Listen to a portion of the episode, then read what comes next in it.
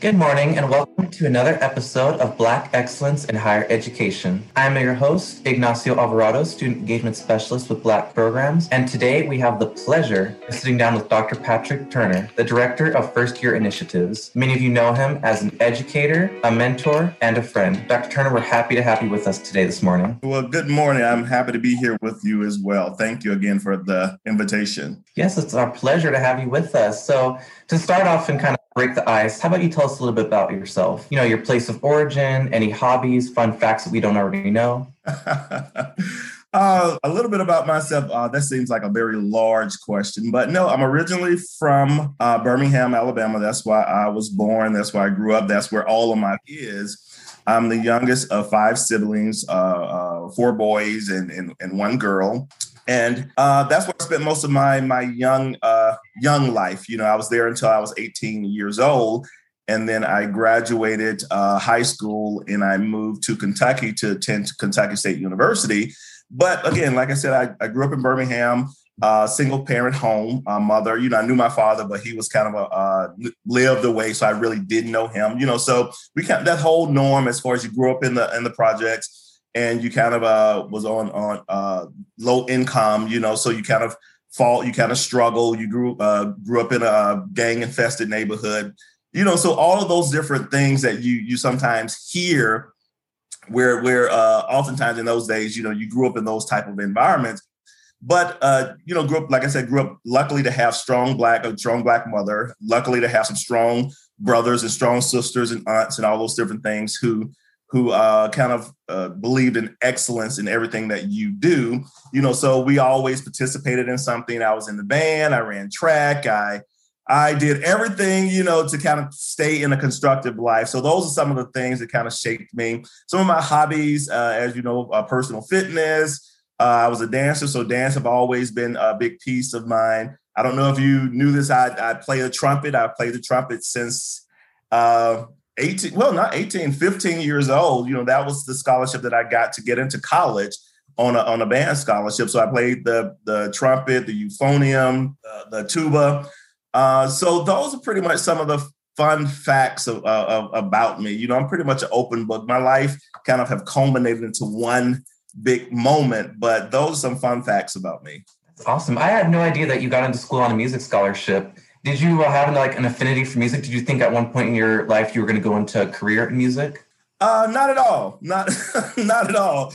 You know, um, what is interesting is uh, I come from a very musically inclined family, a very art. We're just very uh, we're artists. My family are artists. You know, my my brother and sisters there are wonderful artists, uh, and all of us have all of these different talents. I, I was actually thinking about going into uh, art you know, because ever since I was a little kid, I used to I used to draw. Uh, instructors used to pull me out of class to draw murals on the wall and all those different things. And I actually got a uh, offer to attend an art institute in New York, but I realized art was just a part of me, but I didn't want to do it the rest of my life. You know, so you you realize there are some things you love doing, uh, but they're not things that you want to do the rest of your life. There, I don't want to say they're hobbies; they're just talents you have that you you you use, but you don't want to make a career out of them. Or at some point, you may want to make a career out of them. But with music, it was interesting. Again, my family was like, if you always if you're going to do something, always do it to your best ability. Don't half step.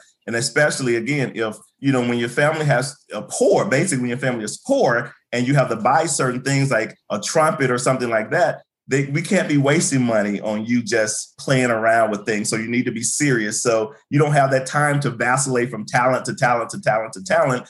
So, you know, so my mom purchased this. I said I wanted to be in the band, and my mom purchased uh, this hand-me-down trumpet. I think maybe somebody gave it to her. You know, sometimes your family provides, and you don't know how how she provided. but she gave she got me this trumpet because I said I wanted to play in the band when I was in the eighth grade and I just did well. I excelled, I excelled in, in, in elementary, I excelled in high school. And my band director, uh, actually, he recommended me uh, for a scholarship. And based on his recommendation, Kentucky State University was like, hey, you know, he he sounds like a great guy. We're gonna offer him a full ride. But yeah, initially I was like, okay, yeah, I'm, I'm, I'm gonna be a music major. But fir- the first semester in college, I'm like, no, I don't want to be a music major. You know, most of the music majors didn't want to be music majors, you know. So it, it has always been a part of me. My mom used to, my mom, my whole family sing. My mom used to sing with Shirley Caesar, all of those different things like that. Yeah, you know, and my mom and her sisters, they made a gospel album. They were nominated the first um uh the outstanding gospel women in Birmingham or something like that. So my family is yeah, exactly. They made an album, all those different things. So I come from a very musically art in, inclined family, you know. So uh, yeah, to answer the question, I thought at some point I wanted to, to, to be a music major when I got to college, but then that quickly was eliminated when I first started taking those music classes.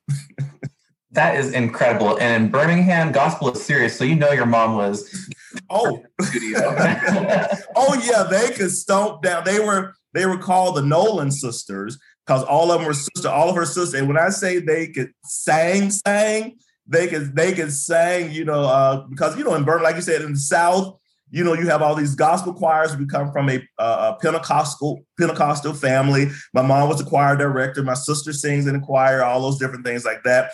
And, and like my, I said, my mom used to sing with Shirley Caesar when they first started off. You know, so so yeah, you know, my mom they they believe in singing. It's not singing; they believe in singing. You know, uh, and that was something she always wanted me to do. And I started singing, but again, it's one of those things that you do, but it's not something you want to do as a career. absolutely, absolutely. I know the feeling.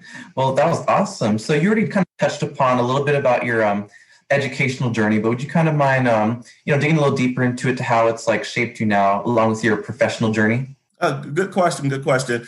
Really, the first couple of years, you're really just trying to find your way through. Uh, because for my generation, we were just told kind of, uh, we were just told basically you need to get a degree. We didn't say that you need to love what you do. We didn't say you need to get it in a specialized area. We didn't say you need to get an internship. So we were basically told that you just get a degree and the jobs are going to kind of flock to you. So that was kind of my expectation that if I got this degree in public administration, I, you know, I would graduate and these jobs would just flock to me.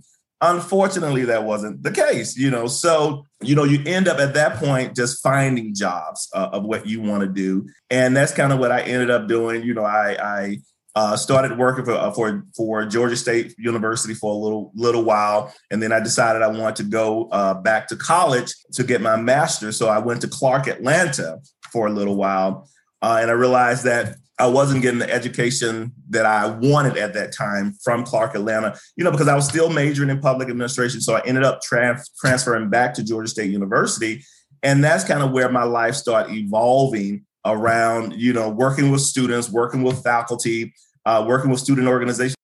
And i really started understanding that i had a passion uh, not really well for education but just seeing students evolve seeing the growth seeing all of these resources and opportunities on a college campus. You know um, i wish at a younger age i could could have kind of uh, that light bulb would have gone on when I was in undergrad, where you have all of these resources. You have you have the faculty here. You know they're doing research in this, they're doing research in that, and and and I think that was kind of that spark for me, just being in an environment where you're continuously seeing students come through the doors, evolve into great, uh, wonderful adults, and then move on into their careers. That you see another crop of students coming in and it's really motivating for me. So that's kind of how my my that spark began. And then and then i decided i wanted to go back and get my phd uh, in educational uh, uh, higher educational leadership curriculum instruction.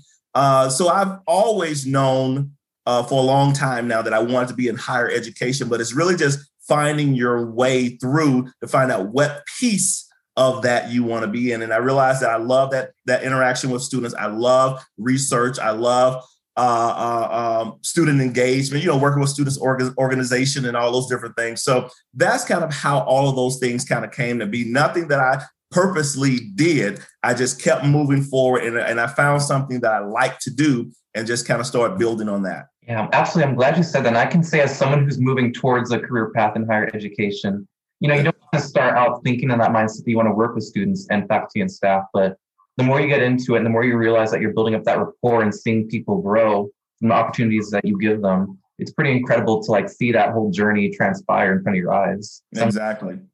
You kind of already covered it, but um, and it'll follow one of my questions down the line. But you more when it comes to being a student, especially a student of color, when you know we're graduating high school and our supportive circle around us saying, you know, you need to go to college and get some degree, just some degree, even if you don't necessarily know what kind of degree you want to go to. Would you mind kind of expanding on that struggle? Well, um, again, I, my family, my mom, uh, she had she had 11, 11th grade uh, uh, education. My father, as I said, I didn't really know him, uh, but he had a 12th grade education. So she really never talked to us about college. Period. You know, most of the time, parents like that they they know the value of an education, but they don't know what to say about education. So they teach you what they know, how to work hard, how to be a great person, how to uh, uh, uh, uh your word is your bond. So they teach you these these characteristics and traits to just be a good, hardworking person. But luckily, and this is how things start connecting by me being in the band and uh, and my brothers and all of them. One of my brothers, he was like all state track football. My sister, she was a cheerleader and did that was a major red. I had another brother in the ROTC. So all of us were able to connect with instructors, like high school instructors, and who really connected with us, and they only deserved, they only expected excellence out of you. They were like, you know, uh, because at my, the high school I went to, uh, Carver High, George Washington Carver in Birmingham, we had certain reputations with our basketball team, our track team, our band, and it was always that excellence. So they always wanted, you know, though the high school was in in the ghetto in the projects, we always were able to compete with any and every school in the state. So you had those faculties and leaders in high school and in, in elementary who, who demanded excellence. Good wasn't good enough. Uh, or even superior, because in some of the competitions, it was excellent, then superior. Excellent just wasn't good enough. We all they had always had a superior rating, and that's that's what they always wanted every year. Superior, superior, superior. And so when you when you see those type of things in in in high school and and and and then your brothers and your sisters my brothers and sisters they all went to college as well. So that kind of paved the way for me. But again you're still trying to navigate what this what a degree means to you and what can you do with a degree you know? So uh, no one ever really told me what I could do with a degree. Again, uh, though my brothers, all of them went, I still interested enough had to kind of navigate it on my own. I think it was almost like a rite of passage, or they didn't know what to say or how to kind of let you know this is a path you should take. They just exposed you and they supported you, but we never had that conversation. So you still kind of ended up having to navigate college on your own. So I never really had someone to say, This is what you can do with your degree. This is the path that you should take. I even had an internship at the governor's office in Kentucky at Kentucky State University. And I never had anyone to say, Hey, you're doing, an internship with the governor. You should take advantage of that because you're going into public administration. All I could think of in my head was, you know, I need to check this box off because I have to do an internship to graduate. But when I look back on it, I'm like, that was an amazing opportunity that no one told me to capitalize off of. You know, that I could have been, t- even the governor, the lieutenant governor invited us to his house to have dinner with his family. So, yeah, we worked for him for a little while for the whole summer. So he was very personable. That's one reason why I love to communicate with our students. And that's why I'm so hard on our students about creating a plan because you can have this degree, but it does not guarantee you a job. It does not guarantee you an opportunity. Now, it increases your opportunities in life because you're educated, but you have to still understand what it means, what you want to do, be around the people that motivates you, because you can have this degree but still not know what to do with it. You have this tool, but you don't know how to build the foundation. So that's why it's important that when I talk to students, these are lessons that I've learned that you have to have somebody in your life to say, hey, what are you doing? What are you planning on doing with this degree? You know, what company you want to work for, what title you want to work for. I mean, what title you want, you know, to, to be able to kind of have this laser focus because you can have a good aim, but if you don't have a target, then that's all you have is just an aim yeah, I can definitely say from the student perspective that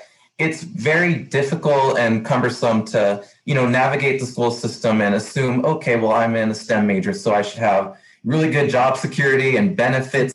and then, you know, when you're like me, I'm 20 years old and about to finish, you get to that graduation stage and you're like, oh, I don't have a sound plan. So definitely, it's not enough to, you know, know what degree you want, but it's also you have to have that plan and start formulating and looking through your whole um, four years or two years and say, well, okay, I've done this, this, and that, so that should be able to be good experience and possibilities for this career. So, you know, I'm really glad we talked about the internship and we don't consider how those internships can be applied to our career endeavors versus just uh, you know a merit on our degree plan. So I'm glad you brought that up. But um, that kind of leads into my next question. So, what would you say are the greatest challenges first year students face today, and what can NMSU do to combat these challenges? I think the greatest challenge that uh, a lot of our students face, our first year students coming into higher education, is not understanding how uh, higher ed work, and they think that they should understand how education works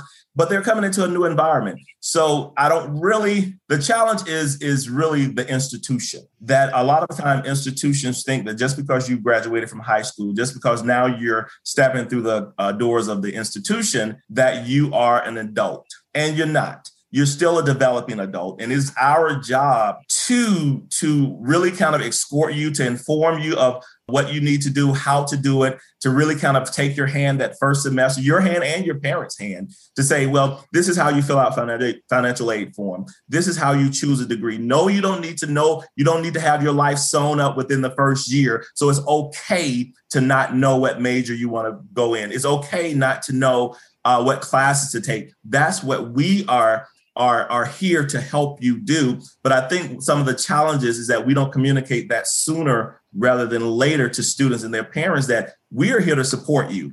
And and don't feel that you need to have everything together when you walk through the doors. You're going to make some misstep. You're going to get frustrated. But our role here is to really help you navigate this environment which is which is college. You know uh, so I really most of the time put the responsibility or the challenges on the institution and not the not the students. Because again when you understand the population of students that you serve if you know that you serve students that are particularly uh, first gen students generation students the first you know to go to the to college in their family if you know that you serve low income students if you know that you just serve students of color that you know that sometimes there are some barriers that we put up in place assuming that just because you walked through the door and that you got into college that everything is just going to become this epiphany that you're going to realize and understand how to navigate college. And that's just not that's just not the case. So i think the challenge that most first year students coming through the door is that they think they need to to know everything and have everything together. And our issue is we let them think that. And we don't communicate sooner rather than earlier that we are here to help you create that plan. And the plan is going to evolve. Don't think that the plan that you make in the first year is going to be the same plan in the second year and the third year. Students typically change their majors two to three times. We want to kind of minimize that because most of the time when they change their major, they lose credits, and that's money that you've used to pay for these classes. So I think the challenge that they face is thinking that they have to have it all together when they walk through the door uh, and our issue from the institution standpoint is, is, is that we allow them to think that, and and we need to correct that, and that's why that's one of the focus of my first year initiative to have that conversation with parents. Say, look, you don't need to know everything. Our job is to help you know every, help you to navigate this, and things are going to change, things are going to move around, but we're going to provide the support that you need. I'm really glad that you brought up the the standpoint of the institution needs to provide those supports and services because you know, college has the access to education, it has the educators, but you need like um, a middleman to facilitate that guidance of information and that flow of knowledge. So that way, it's an easier transition for the students and their support systems. Because you know, not only that, you have students who don't necessarily have their parents. Sometimes you have students who just have an older sibling or they just have a grandparent and sometimes they have to rely on just you know a close friend. So our students come from a diverse amount of backgrounds that not to mention there's students of color and there's also the monetary toll which i kind of like to get into. So big concern this was a big concern of mine when i was entering higher education is the sheer cost of college. Because when i got to nmsu i was making 725 an hour at mcdonald's. And you know i wasn't hours so for me the cost was very um important because I was doing my own thing going in college. So what would you say to students whose big concern is how am I going to afford higher education and how am I going to afford this degree in the long haul? You have to realize that, and I and I used to work in financial aid. That was one of the jobs that I had. But to let them know that you are your investment, that understand the cost is a challenge for a lot of students because again, especially if your family can't support you, if they don't have any money, like my mom didn't, that all of us had to go to, all of us had to get a scholarship there was no way that we were going to be able to go to college if we didn't get a scholarship because my mom again she couldn't afford it she was a single mom she uh, she worked as a waitress at a, at a and I remember this. I'm, I'm, like I remember these things so vividly. You know, when I was a little kid, that she worked at a waitress at, at a Chinese restaurant, but she barely could afford to put cl- uh, clothes on our backs and food, food on the table. We either had to get a scholarship or we had to find another means to to to get to get to college. And initially, I wasn't even going to college. I had signed up for the Navy. I had signed up for the Navy. I had taken the physical for the Navy that I knew where I was going to be stationed in the Navy. I had been sworn in to go to the Navy. I knew when I was shipping off to go to the Navy. But luckily, in my contract, they had this clause called delayed entry that if I got a full scholarship, that the contract with the Navy was null. And so at this point, I hadn't I hadn't gotten a, a, full scholarship. So my other option at that time, a lot of people's option was to to go to go to uh to the to the service. You know, so at this point, I hadn't gotten a scholarship. I didn't know how I was going to go to college. So I'm like, I might as well just go to the Navy.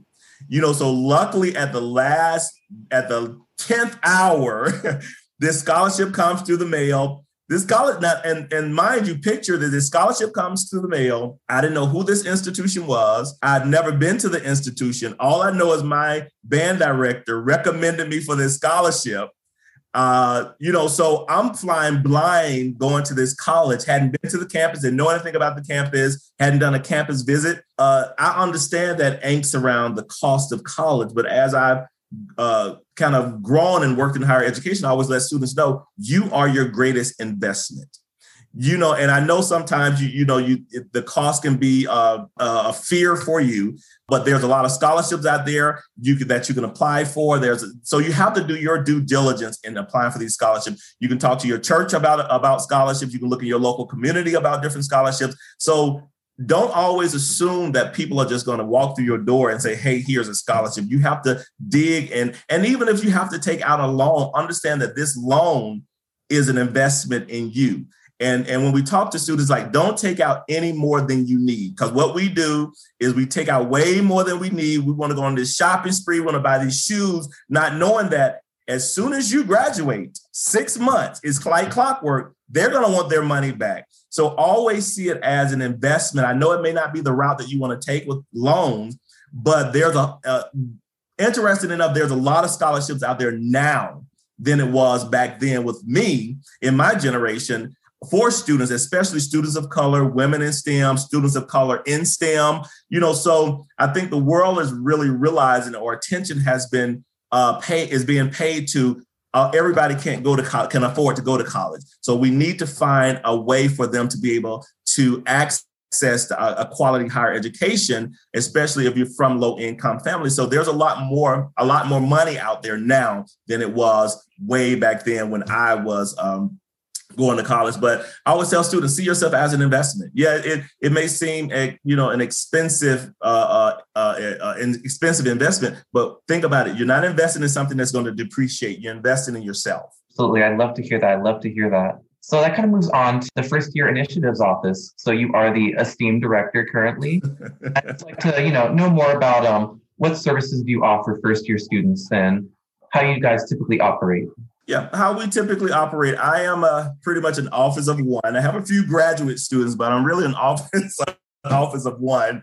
Um, but it's a fairly new office. We've been around for maybe a, a year, year and a half now.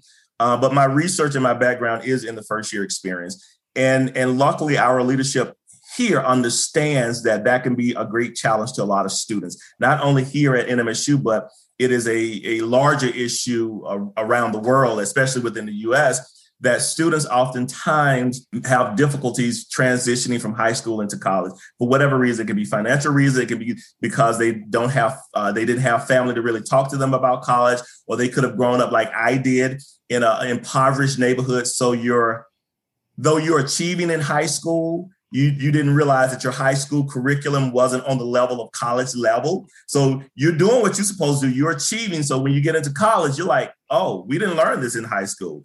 You know, so uh, you find that with a lot of our students, oftentimes they run into a lot of barriers, not because of their their own doing, but because of maybe their their their neighborhoods, maybe because their their high school system, maybe because of finances that they have difficult uh, uh, uh, they have barriers that are uh, that causes them not to stay that first year. So what our office do we work with families. We work with uh, k through 12 high schools. Actually i was at Oñate uh, high school the other day working with some of the counselors and the juniors and seniors there.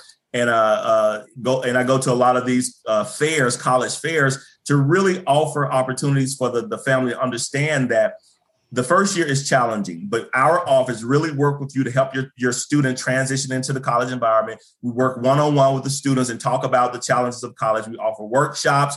Uh, we offer workshops on financial management. We work. We have workshops on being able to develop your own skills. We have a lot of classes, uh, like the first year experience class that helps students that teach students those skills on study skills, time management, uh, stress management. So we try to offer the one-on-one and group kind of counseling, I would say, on the academic side and the social side to really help students to kind of demystify this whole first year because oftentimes one of the students told me that, that they're afraid. They don't know if they're going to make friends. They don't know if they are going to be be able to keep up in the class. And so we our role is really to kind of sit down with the student their family and even sometimes their high school teachers and counselors to really offer these workshops. Even over in Arrowhead, uh, in a couple of weeks, I'll be working with some of the um, the students at Arrowhead uh, Early College to to talk about the psychology of money, about financing your your higher education, about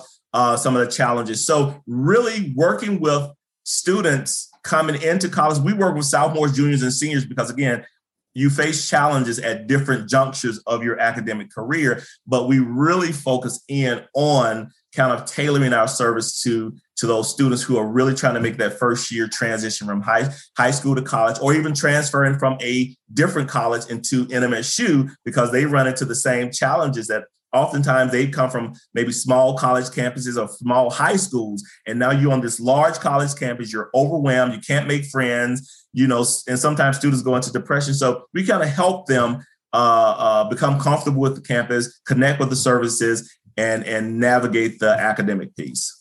I'm so glad to hear that. Not only is the first year office like you know focused on the educational aspect of um, maintaining your classes and formulating that degree plan, but also the social aspect. Because I can tell you, working with um, very challenging, especially in terms of that circumstance, because circumstance can play a vast role in how they're going to be um, able to navigate the world of higher education. Like you know, off students from like Alaska I'll work with, and they're talking about feeling homesick. And I can tell you right now, I'm from El Paso, Texas, 30 minutes away from Las Cruces, and I feel like I can only imagine how you feel if your family's in Alaska or, you know, a foreign country. So, you know, socially, it can be a very large challenge to, you know, navigate and blend in. Would you mind kind of expanding on like the social aspect of that and, you know, how students can feel better accommodated to blend in their first year? Oh yeah, that social a- aspect is key. Is it actually weighs a little bit heavier on students than the academic because again, we talk about creating a sense of belonging. And belonging comes from you feeling connected to the campus, feeling that you have a voice in the campus, feeling that you matter. You know, because what I found out over many years of in education is that you have students who who can be high achieving students. They can be straight A students, they can be uh, 3.5 students, but if they don't feel that they belong on campus or they don't have that connection that roots them into the campus, that they will leave because they just still feel isolated. They feel depressed uh, because they can't make any friends. They haven't made that connection. And who wants to be somewhere and be on campus and be in classes every day when you haven't made any friends, when you when no one you can talk to or lean on, or when you run into problems as all all of us do that you have no one to talk to you know so that's why we focus on that social piece and and for me when i was in college and that's why i always push so hard for the social piece because i went to the hbcu and if you know anything about hbcus we're to get down we're to boogie. I was in the band. So we're to rock. You know even before classes started the band comes during the summertime. So that's when you make all your friends. That's where you build these connections. You go home with them for the weekend. You know, so I've been to Detroit, New York. Those were my first trips actually outside of Birmingham and going to Kentucky. My first exposure to kind of going to other places were in college, you know, where, where I went home with some of my friends from, from Detroit, from New York, from St. Louis, and because we had a close connection you know, so that social piece roots students into the campus. And and and what is ironic, even if a student is flunking out, which I see that all the time, even if they're flunking out, they don't want to leave because they've made so many friends at the campus. You, you know, so that lets you know when they feel when a student feels valued, when they feel that they're connected, that they want to stay in college no matter what you know so that's what you want that when when when your students run into challenges when they run into barriers when they have an issue that they didn't flunk the test that they have someone to talk to they have someone to lean on that they have someone to vent to so that social piece is key because you're going to be in this environment at least for years so who wants to be in a place where they just come, take classes, and go home. Come, take classes, go home. Come, take classes. You know, so the experience that I had in college, I had an amazing experience. I was even Mr. Kentucky State University. I was the first Mr. Kentucky State University that they they had. I was invested in that campus, you know. So that's the experience that I want students to have. That you want to be so connected to the campus that when homecoming comes, you want to come back from homecoming and run into all of your old friends, your frat brothers, student organizations. So that's what it means to me because the experience that you, this social experience that you build with students, those are the people who are going to go into the world. Those are your internships that when your students need internships, those are those students. When you when your students, when you need people to donate back to the campus for scholarships, those are your alumni. You know, so it's a revolving cycle, but you have to make sure that students have the best social experience because even if they have the best academic, they'll say, "Hey, yeah, I went to a good school," but they're not connected. You know, so is that is is finding that balance between the academic and the social. So yeah, it's very important because, like I said, that's what kind of rooted me in my college experience. Yes, absolutely, hundred percent. So I got to ask, um, so how's it been, you know, serving these students in a virtual format? Because I can say virtually it's very difficult to um, provide resources and opportunities to students. So I can imagine from your end, it's very challenging to make that connection right now. It is. It is. It is. You know, because I'm used to. I am a let's hang out, let's talk face to face type of person.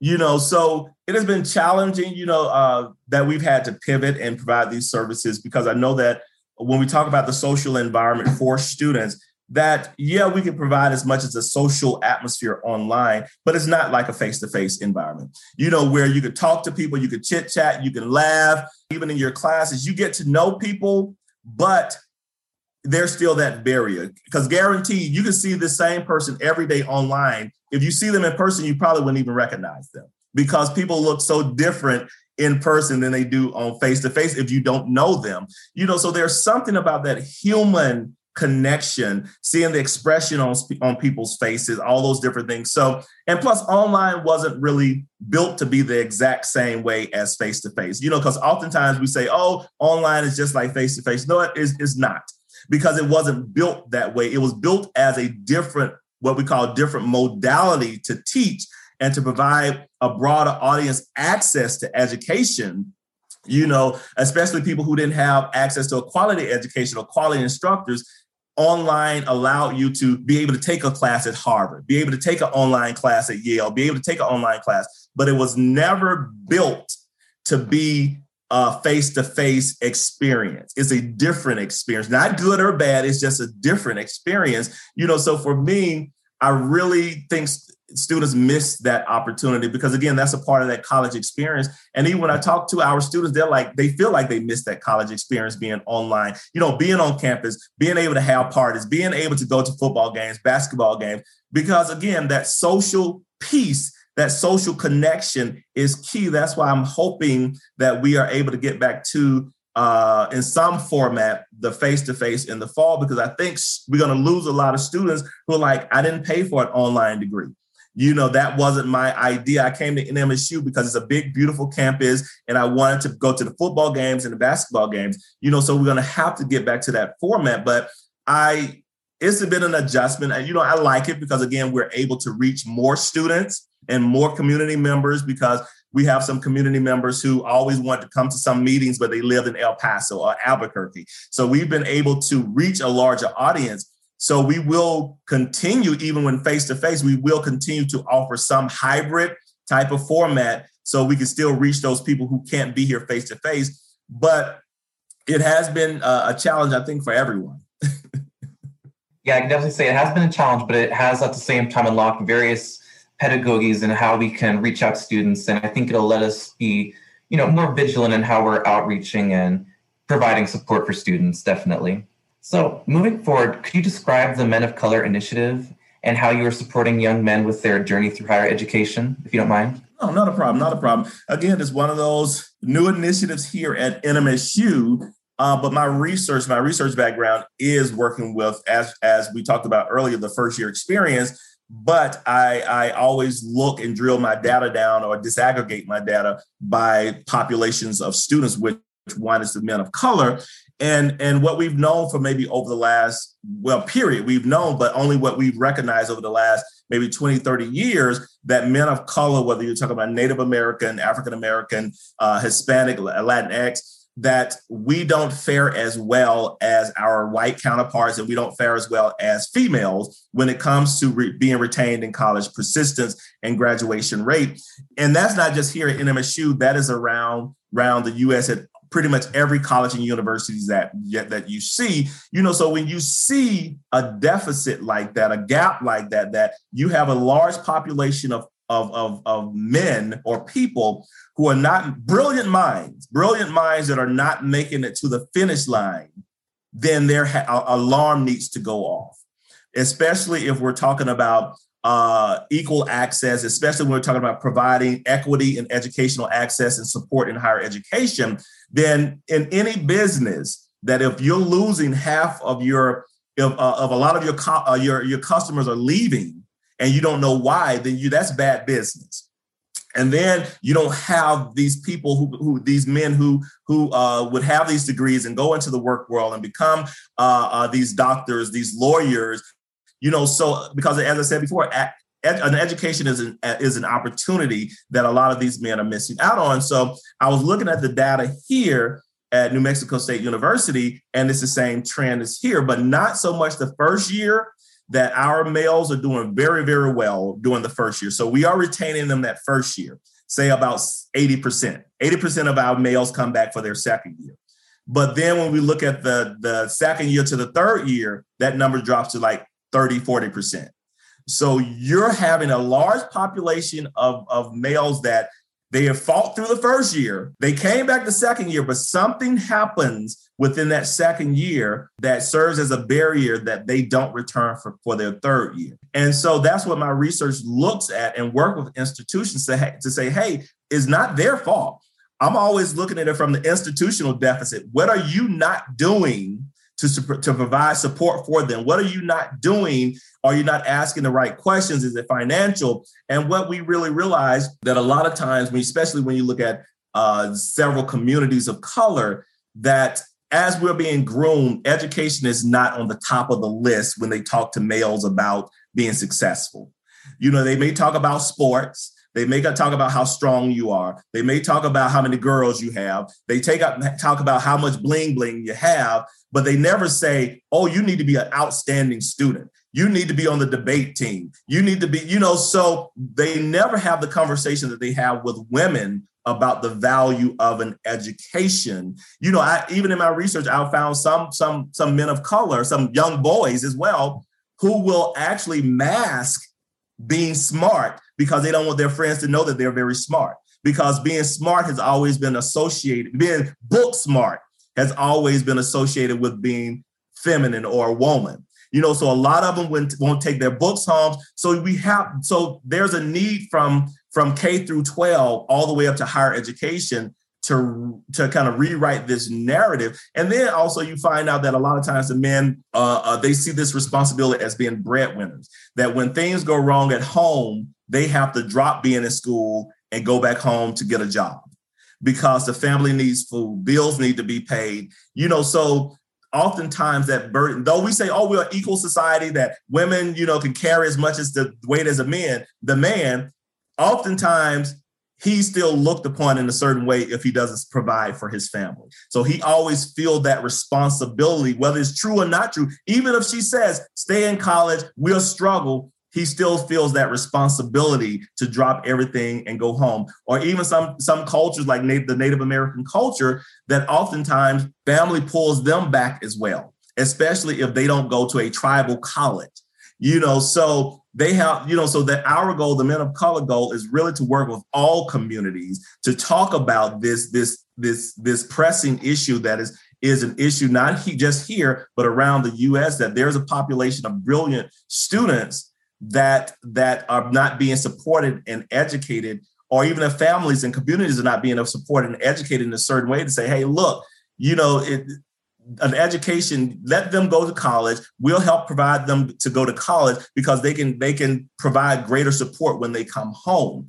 You know so we we, we provide that support. We hang out. That social piece we talked about. We we we go to tutoring sessions you know because it's about that academic and that social support. And then breaking down those barriers of what what is considered masculine you know because oftentimes men have this warped idea of what masculinity is and again, that starts from when you're a young child and they start giving this doll to this person and this doll to this person, or you wear this color, you wear this color. You know, so you have to kind of start breaking those things down because even how sometimes men define masculinity serves as a barrier to them as well. You know, it's like, you know, they will choose certain majors because, like, oh, I don't want to go into nursing because that's a woman's field. Really? You know, men make a whole lot of money in the nursing field, you know. you know, so we break down and have those conversations and provide that support to uh to to to kind of rewrite this narrative about what it means to to be uh, male and masculine uh, you know, even I work with uh, uh, Sophia over in the LGBTQ plus because again, I, I like to pull everyone into this conversation. You know, so I let everyone know it's you know, I don't care who you are, I don't care what your background is. This conversation requires all of us to be at the table. Yes, absolutely. And I find even though our society is you know progressing and we're you know talking about gender dynamics and you know how that plays into higher education, it does feel like we're kind of like playing on this idea that we still value, you know, the size of a man's muscles or the size of his educational wealth and brain. And, you know, we tend to undervalue, you know, just the different dynamics that are happening in different majors. You know, my grandfather, he's actually a nurse. And something that was um, blocking his pathway into, you know, getting his master's degree for that was how many women there are. And, you know, we don't talk about you shouldn't be gendering a major. if it's something that you're passionate about, it's something that's making you money, pursue it go all the way for it you know that should never be a barrier for your own education so i'm glad you brought that up moving forward actually so i'm sure you're already already aware but april 7th is actually world health day. And as someone who knows dr turner i can love to say dr turner move and groove. I get tired just looking at you and i'm 20 years old. So as someone who is very physically active very physically active what does mean to you?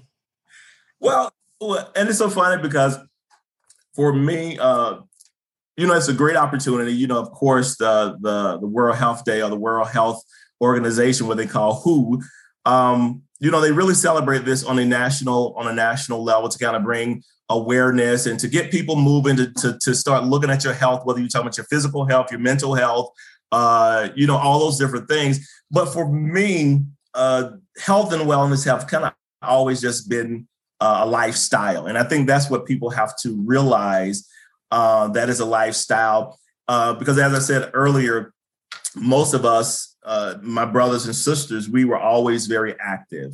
You know, so we, my mom never really let us eat junk food. She never really brought junk food into the house. She always brought fruits, fruits, and not that she was saying, "Oh, you need to eat healthy." And believe me, we had our fried chicken and our mashed potatoes and all those different things but she always would always bring yogurt and and uh, apples and oranges and all those different things uh, into the house.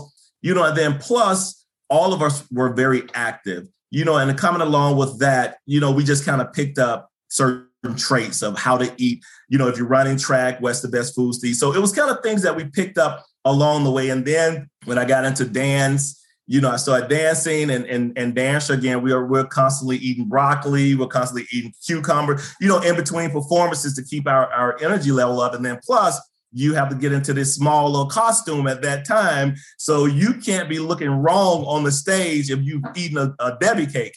Uh, so, so, you know, and even with uh, you know becoming a personal trainer, you know, so what I it has become really a lifestyle for me. Not that I don't eat my Big Macs, not that I don't eat have my junk food day, but I think what people have to realize is that this celebration is is is great during that time period, but you have to really start seeing how can I tweak things throughout the day to create you know not revamping your your your your whole lifestyle because as a personal trainer i used to work with different com- communities of color and if you look at our diet and what we eat don't tell black folks not to eat our uh, our mashed potatoes or our bread and all that different stuff. But what you teach, or even on t- the Hispanic community, don't tell them not to eat their tamales and all those different and rice and all those different things. But what you do you start educating people on you can eat these things, but you have to balance it out with exercise. You have to balance it out with going to the doctor, get a checkup, you know, especially if diabetes run through your family, if obesity run through your family, if hypertension run through your family, you know, so for, for me, is all is is is just an everyday thing that I try to practice, you know, and and and incorporate in my diet because I always tell people, you know, I tell people that it's, it's a lifestyle. So don't lock yourself into something you can't do for the rest of your life or over the next year. You know, people go on these extreme diets or take on these extreme workout plans, and within a month or two, they've re- resorted back to what they their old behavior. So the idea is to start tweaking things in your diet, things that can be long lasting.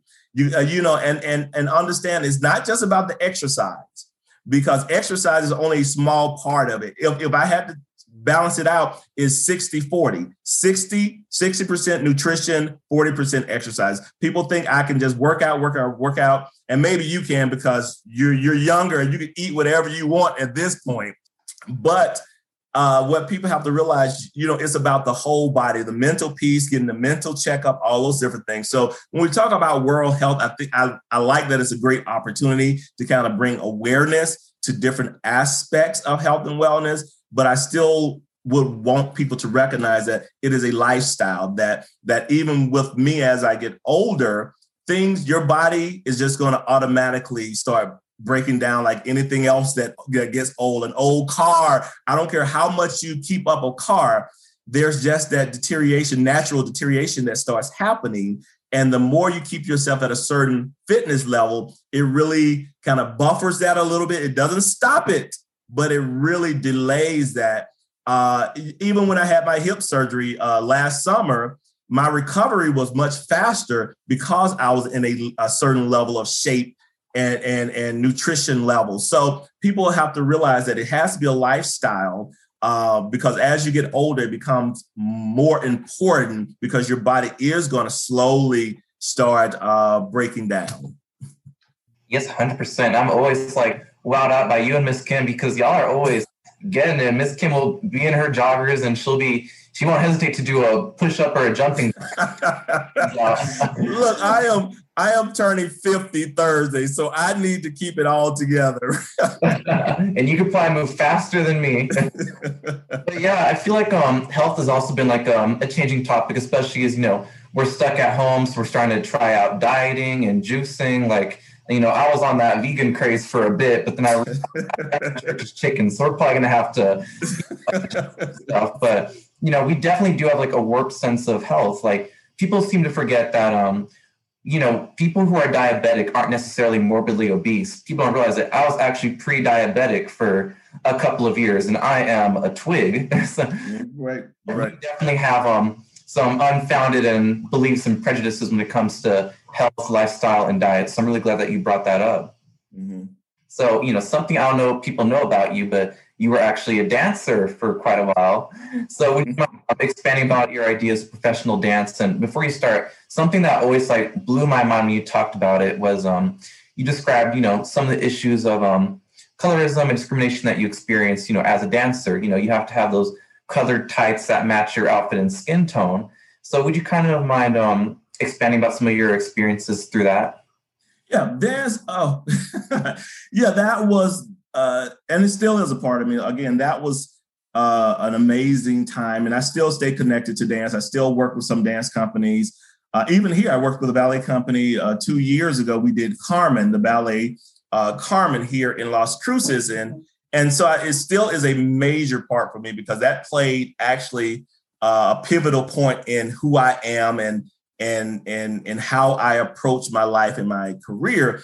But as we talked about earlier, with me being a dancer, of course, you have all these different stereotypes. But I used to, when I first started dancing, I was really the only black person in the room you know because uh, most of the time it was white ballet companies uh, you know because i got started late in life uh, i got started in ballet actually when i was 21 which is which is definitely late you know because most people started when they're three and four and of course i'm from a uh, a menial background, a very poor background, you know, and then plus those stereotypes that goes with with with ballet and all those different things. So I didn't really get started until later in life. So I had to be full speed ahead. I had to be. I actually gave up a job so I could dance train full time to catch up and make up for time. But but what what what you start really realizing is within the dance world and and as you're seeing now a light has been shined on same thing people of color uh, functioning in what was con- kind of considered a white world of ballet. You know, people have no problem with you doing, doing hip hop, people have no problem with you doing jazz, but when it comes to ballet, it was always seen as a a white talent, uh, a white form of dance, you know, and they kind of subjected or still do subject people uh, people of color to those different types of, of barriers that you may not get the leading role because most of their constituents are white, a white audience, so they want a white face out there, or even when you're wearing your tights and buying your costumes, uh, because what most of the costumes or most of the tights that you wear are either pink or, or white. So you're a black person with pink or white tights. So, so what you have is a bunch of black companies out there now that are emerging. Like Ballethnic is a black ballet company in Atlanta. You have Dance Theater of Harlem in uh, in New York, who wanted to bring forth these black ballet companies who who catered to black folks and our black bodies. You know, because white companies would tell young ladies that their bust was too big or their butts was too big or their hair was too kinky you know so you would get all of these different things that would just tear away at you or you're too you're too fat you know so you get all of these different things more so with the women men we we have our barriers as well when it comes to that but most of the time the the young ladies get it because ballerinas become a dime a dozen so you can have hundreds of women competing for one role. So, so hmm. when you look, so they're able to kind of make these demands and kind of strip you down and say you're too big and you're or you're too fat or your skin is too dark or uh, or you know or you have to wear white makeup and you have this dark skin you know so it's all around this idea of of whiteness that they that they they see it as a white a white, I like to call it sport or a white art, a white craft. So you have a lot of people of color who have suffered through the years this verbal and mental abuse with some of these companies, with a lot of these companies, you know, and it's because again, you hire me, but then you strip me down and you break me down like I'm not good enough. And that really tears away with your self esteem. And luckily, I've never had to face that type of, of discrimination but I've had instances again where we had to alter the choreography that we, you know, because again we were we were performing in a certain area like Mississippi or or some southern states that wouldn't take kindly to this black, guy caressing this this white ballerina on stage and and having this moment a romance moment. You know so we've had to alter those those different types of, uh, uh of things because like i said luckily I hadn't had to run into many of those because I, I, danced with a black ballet company that the white company that I did dance with the the uh, the the owner of a company he was he was uh, from the Philippines so he understood the the nature of that but still when you look across the spectrum that it is still a lot more work that needs to be done in that area because now you have a lot of black ballerinas are like, no, you know, you should embrace who I am. You know, no, you should have black tights. You should have brown tights. You should have brown pointe shoes, those shoes that the young lady standing on top of, they come in pink. What do I look like? And and and if if you know about ballet, your the lady's pointe shoe supposed to be an extension of their foot, meaning that it doesn't really supposed to look like a shoe on your foot, so it should blend in your skin tone. So, what do I look like? A dark female with a pink shoe on her foot.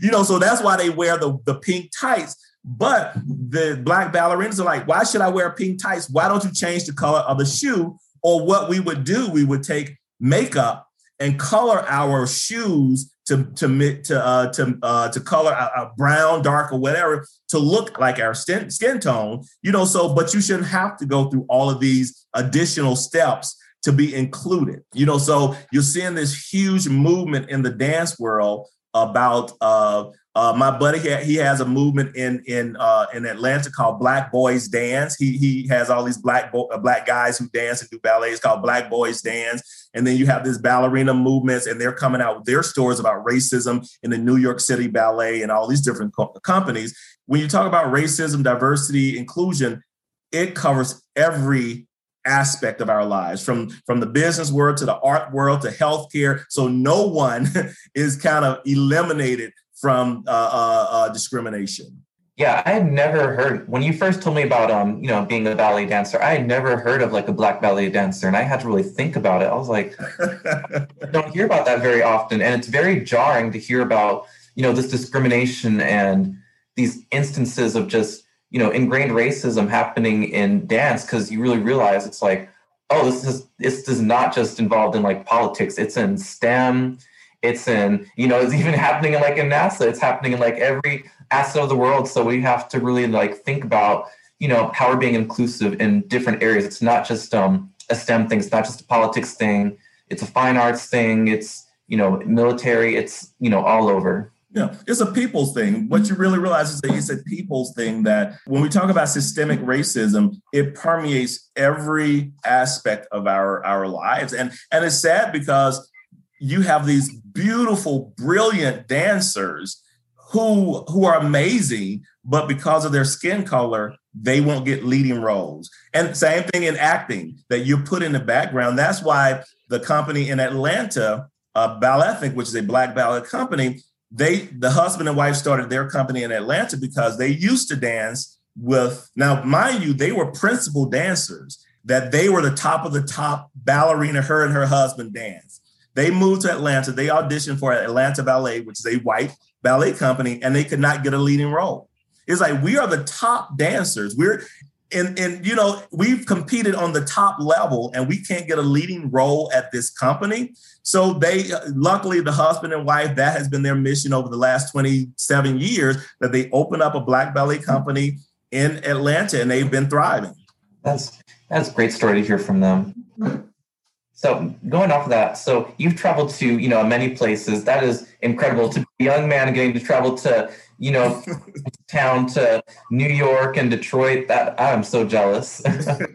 but you know, now you're here in um, Las Cruces, New Mexico. So I'd kind of like to see what makes Las Cruces so different compared to all the other places that you've traveled to. You know, what about the zeitgeist here is really, you know, so different and welcoming?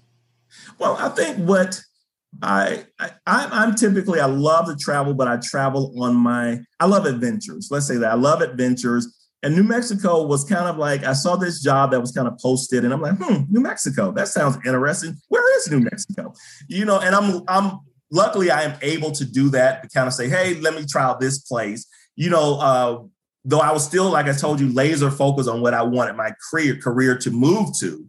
I'm still looking from a career perspective, but coming to New Mexico, it, it has been wonderful. You know, I, I call it, it is one of those best kept secrets that New Mexico is one of those small kind of quaint towns that people talk about, but is one of those towns that are are progressive that they're becoming you're having more people from other places who are moving here there's a lot of opportunity to move it forward because a lot of the other places that i've moved were kind of already established you know that you could kind of fall in line and and do the same old same old in those places or I'm the places I've moved, they say they wanted change, but they were very resistant to change. You know, so that's what's different about, I would say, New Mexico is that they understand that there's an opportunity for growth. There's a lot of potential here, especially at the, the institution, and leadership is willing to to to engage ideas new ideas and innovative ideas which works well for me because i have a lot of innovative ideas i have a lot of experience to bring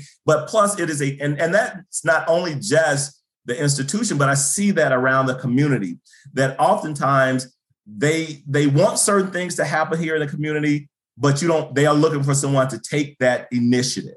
You know so i can work with a, a, a city or state that that recognize that there's some growth opportunity for them and they're just looking for that person to take it forward so that's what i love about uh, New Mexico and especially Las Cruces that's different from other places. Other places they had their own identity. It was always already established. They didn't they didn't really want to change. They were already progressive. All you had to do was fall in line and do what you were told to do. Or like I said, other places you go, they say they want change, but then they're very very resistant to that change. But what I see here is that uh, Las Cruces and New Mexico is is really embracing the opportunity for change. They're really embracing the opportunity for diversity, equity, and inclusion, which I can work with that because you want to look for people with innovative ideas who who want to move that dial forward. You know, uh, so it, it, it doesn't matter if you're at the front of the pack or the back of the pack, I can work with a place that's really trying to go somewhere and really embracing different ideas. So when I move here, that's always the kicker for me. Can I thrive? where I am. You know, I can love the environment, but if I cannot thrive and meet my goal and my mission, then I need to go somewhere else that I can do that. Because again, though I, I have been in this field a long time, there's still a lot of goals and dreams that I want to uh, uh, accomplish. And I need to align myself with those schools, those communities that are able to help accommodate my dream. You know, so that's why I love being here because I see some great opportunity here uh, uh, with the community as well as the school, and that's what kind of uh, where this this uh, Las Cruces and New Mexico kind of differ from other places. Yes, and going back to what you said, it's all about thriving. You know, I can say one reason why I love Las Cruces because, and it's really unfortunate, but as um, a young man of color, I whenever I'm thinking about traveling or going to another place in the future, I'm always like, but I don't want to face, you know, discrimination here, discrimination there.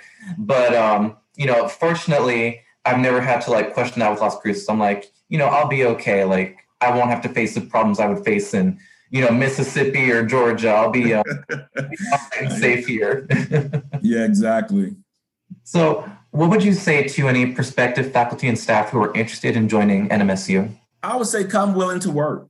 I come come with an open mind, come with uh, some innovative ideas because it's a great community. There's a lot of opportunity here, you know, and and and the leadership leadership is key. And and for me, our leadership here, they have a vision for the institution, and it's a very clear vision. And it's not a vision that they're saying, "This is my vision. I'm just going to accomplish this vision," but they're welcoming everyone to the table to have a piece in that. You know, because again, at the end of the day, my my goal is to be very student centered. You know, so I have an issue. I take issue when people come into higher education, but they don't want to deal with students. It's like, well, how can you come into higher education but you don't want to deal with, deal with students? You know, so I, I my advice to them is this is a great opportunity for you. Even some of my friends, I keep telling them, hey, you may want to come to New Mexico, that they don't have that many people of color in the STEM field. You may want to come and teach here. It's a great opportunity. So I've been promoting it to a lot of my my my colleagues in the STEM field because I'm like, this is a great opportunity for you. And unfortunately, some of the faculty here are not taking advantage of that opportunity because sometimes you get rooted in old leadership of and you get bitter and you keep take you keep taking that bitterness forward but it's like you have a new group of leadership you have a new t- team so you have opportunities here that you can't get past the past and see what's in front of you you know so anybody who's coming here especially when you talk about faculty staff i'm telling them this is a great opportunity for you. You have great leadership in place you have great students here it's a great uh, community. It would embrace you for whatever talents and skill set you have you know, so come ready to work because it's a great opportunity where you can thrive. Yes, 100%. Absolutely. So, um, you know, facing more to like the students, young professional side, I'm very interested to hear your answer about this because you're all about, you know, about the next generation of young professionals for success and going against the challenges and predicaments they can face along the way. But um, what are the essential steps that young professionals must take to reach success in this world? Ooh, that's a that's a big question there because there's so many lessons that I've learned. Uh, so many lessons that I've learned. Um, I think these are things that I, I I think I wish someone would have told me younger. To to first of all align yourself with people who are who will support you but yet challenge you you know um, that that is that is key. Anybody can be a yes person but you want somebody who's going to push back on you and say no i expect better from you that you can do better than this. Why why did you settle for a b when you could have gotten an a? You know so surround yourself with you know and that's was one great thing i had with some of my colleagues that we were best friends but we had this little competition that would go go along if they got this position, then you want to get another position higher than them. And we still do that, but it's all in support. So you want people around you who support you yet challenge you, uh, because that's going to be key to your your career and you moving forward. Another piece is understand success doesn't happen between eight and five. That oftentimes we want to think, oh, I put my work in from eight to five, so I'm good. No, what I've done throughout my career, and I would say have been kind of the the the root of my success, is that most time those people that you see that are very successful, eight and to, eight to five is just the beginning part of the day. They're working uh, from six to ten to nine to eleven because they love what they do, and it doesn't feel like work. But they know that in order for me to be successful, or even like I tell my students, like same thing with dance, that if it's something that you say you love, if it's something that you say you're passionate about, then you want to know every nook and cranny about that area, whether it's dance, whether it's art, whether it's biology. So that constant, that's that constant reading and learning and understanding your craft and perfecting your craft. One thing that dancers understand, there's no such thing as perfection, but we're constantly trying to achieve it. So if you talk to a dancer, they're never satisfied with their performance. People can say, "Oh, you that was the most flawless dance," and they're like, "No, but I didn't point my foot here. Oh, I could have done two turns there." Oh, you know, so understand you want to always perfect your craft and constantly perfect your craft, and that typically doesn't happen eight to five.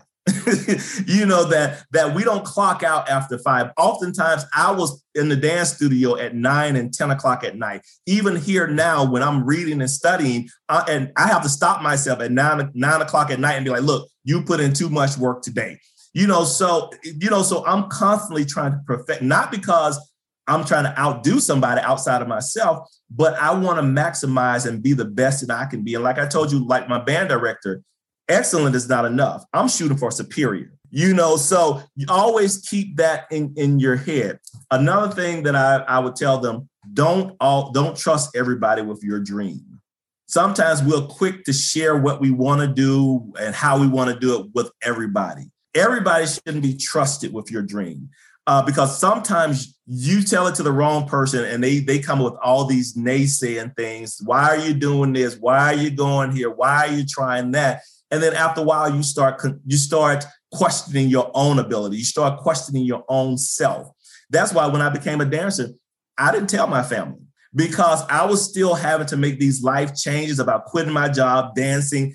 And then eventually once i got to a certain level i shared it with them. Not that i knew that they were going to be negative because again your family talk to you because they want to they care about you. Like how are you going to make money from that? How are you going to do i didn't need to hear that because I'm still struggling with trying to make it happen. So my dream was still very fragile and I didn't need that. So I only trusted it with people who would challenge me yet support me to say, Hey, have you thought about this? Hey, have you thought about that? Hey, you need me to come and pick you up and take you to dance lessons? Hey, you, you know, oh, oh yeah, I'll be at your performance. When is it? You know, so don't trust everybody with, don't I always say, don't trust big dreams with small people. you know, you know, and sometimes we do that, and and and it crushes us when people start. These people, sometimes your family, out of good intention, start com- coming with you all these negative things, and then it really just kind of shatters you. So always to kind of keep that protected to yourself until you get to a level to say, hey, look, this is what I'm doing. And you know, if you can't buy into it, then I'm not going to worry about it. You know, but this is my dream. And then also finally to realize that all of us have several talents.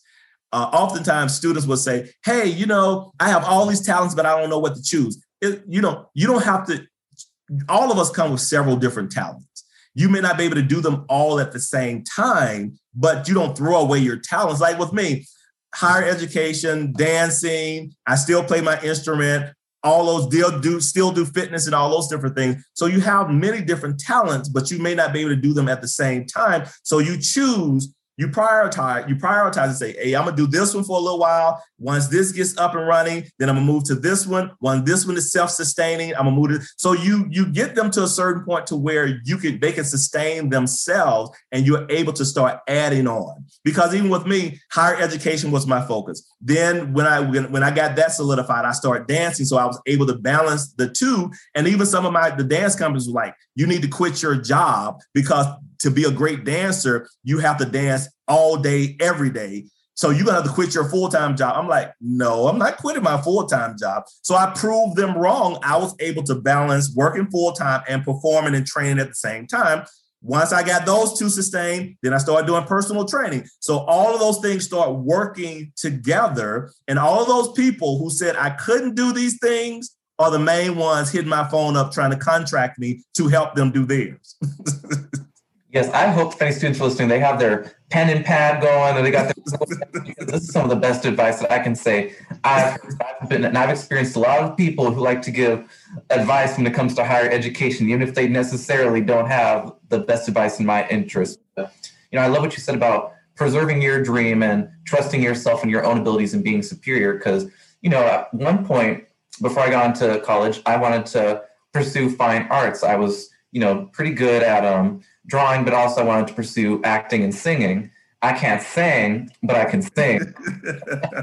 and, you know, I kind of fell out of that because I was told, you know, by my very STEM focused family that, you know, it's a very hard career to get into and there's this and that and these barriers, which, you know, you have to understand and take into account when you're going into fields like that or whatever field you're going into. But, you know, you also have to believe in yourself and your own ability to make success and, you know, persevere. And again, oftentimes you're already fragile at that point and you are you don't need those naysayers. Even though they may have all the best intentions it still hurts when they don't support you. But that's the way that they are trying to support you but you know it's, it's just not the support that you need at that time. You know so you have to be very careful who you share that information with because when i first started dancing i had a serious meltdown a serious meltdown because I had quit my job. I, I, I, you know, because I had to throw myself in it because I started at a late age. So I had to really be dancing around the clock. Being naive, I'm thinking, oh, I'm black. I can just, you know, we, we can dance. I can just get in class and start dancing and and all this different ballet and all. You know, I'm good at hip hop. I'm good at these things. And so I walked in this first ballet class, and and again, I never had the opportunity to take beginning classes. I had to jump right into intermediate advanced ballet. And mind you, I'm in this ballet class. I'm the only black. They're looking at me like, oh, he's probably gonna be able to dance his butt off. When the when the ballet teacher started that music, she was like, what the heck is going on? He can't dance. My feelings were crushed because in my head, there's no substitute for training. There's no substitute. I don't care how a lot of us say, I have natural talent. Yeah, you have natural raw talent, but there's nothing like structured, systemized uh, training that you need, whether you're in the arts, anybody who's in the arts, anybody who's in any field, you can have these natural talents, but you still need to get some level of education because there are standards and structures to everything. And and I had a meltdown because I had quit my job. I'm in this ballet class. I don't know what the heck I'm doing. And the teachers now are not paying attention to me because I didn't live up to that expectation that they they they thought as a black man, you know, because in their head you can see that they was like, oh, he's gonna dance. He's the only black guy in this. I had two left feet. And I had and I had a breakdown. I went to my apartment. I was crying. I was pacing the floor. I was pacing the floor. I was telling my I called my buddy. I'm like, I, it was horrible. You know, I'm breaking down. He, all he said is, do you want me to come and get you? That's all he said. He didn't, he didn't bat. He just said, do you? And just by him saying, do you want me to come and get you? Just knowing that I had that support kind of calmed me down. And I was like, no, I said, no, I'm, I'm going to do this. So what I did, I worked my butt off eight to eight to eight from eight in the morning to eight at nighttime. I was taking classes. Even when classes were over, I would go to the empty studios because I knew I had to catch up. I, I these students, I was in a class with students who had been dancing for 10 years, and this was my first day. this is my first day. So I had years to make up, and it wasn't, I wasn't going to be able to make up those years just taking the basic classes. So, so whatever I didn't get in class, I will be in the studio by myself practicing. I was practicing so much and so late at nighttime that they gave me a key to the studio to open up and lock at nighttime because I had to put in double duty. And then eventually my technique started getting better, getting better, getting better, getting better. And now those teachers that wouldn't pay attention to me, they're like, oh, you're looking good. You want to do some choreography with me? And so that's why I said eight to five may not happen. Your work is not done because with me, in order for me to catch up, in order for me to compete with those students who have been dancing and those pro- professionals who have been dancing for years, I had to make up for 10 years that I didn't have training. And, and believe me, I was there like, I was literally dancing probably 16 hours a day by myself in the studio. So that's why I'm hard on students when they say, Oh, I love what I do, but I'm just going to halfway do it. No, well, then you don't love what you do. You're not passionate about it because you will be working on it right now. Anybody knows Dr. Turner, he likes to TCB, taking care of business. you have to get that work done. but it works out because you're dancing circles around us and we are just mystified. awesome. So as we get ready to um, wrap up, um, I'd like to ask this is a very simple question, but it can be one of the hardest questions for our guests to answer. But what is your favorite quote or life philosophy and why? Well, I'm glad. I'm glad you mentioned that. Um, and I actually have this quote at the bottom of my tagline. It's by um, Maya Angelou. And her quote is My mission in life is not merely to survive, but to thrive, and to do so with some passion, some compassion, some humor, and some style.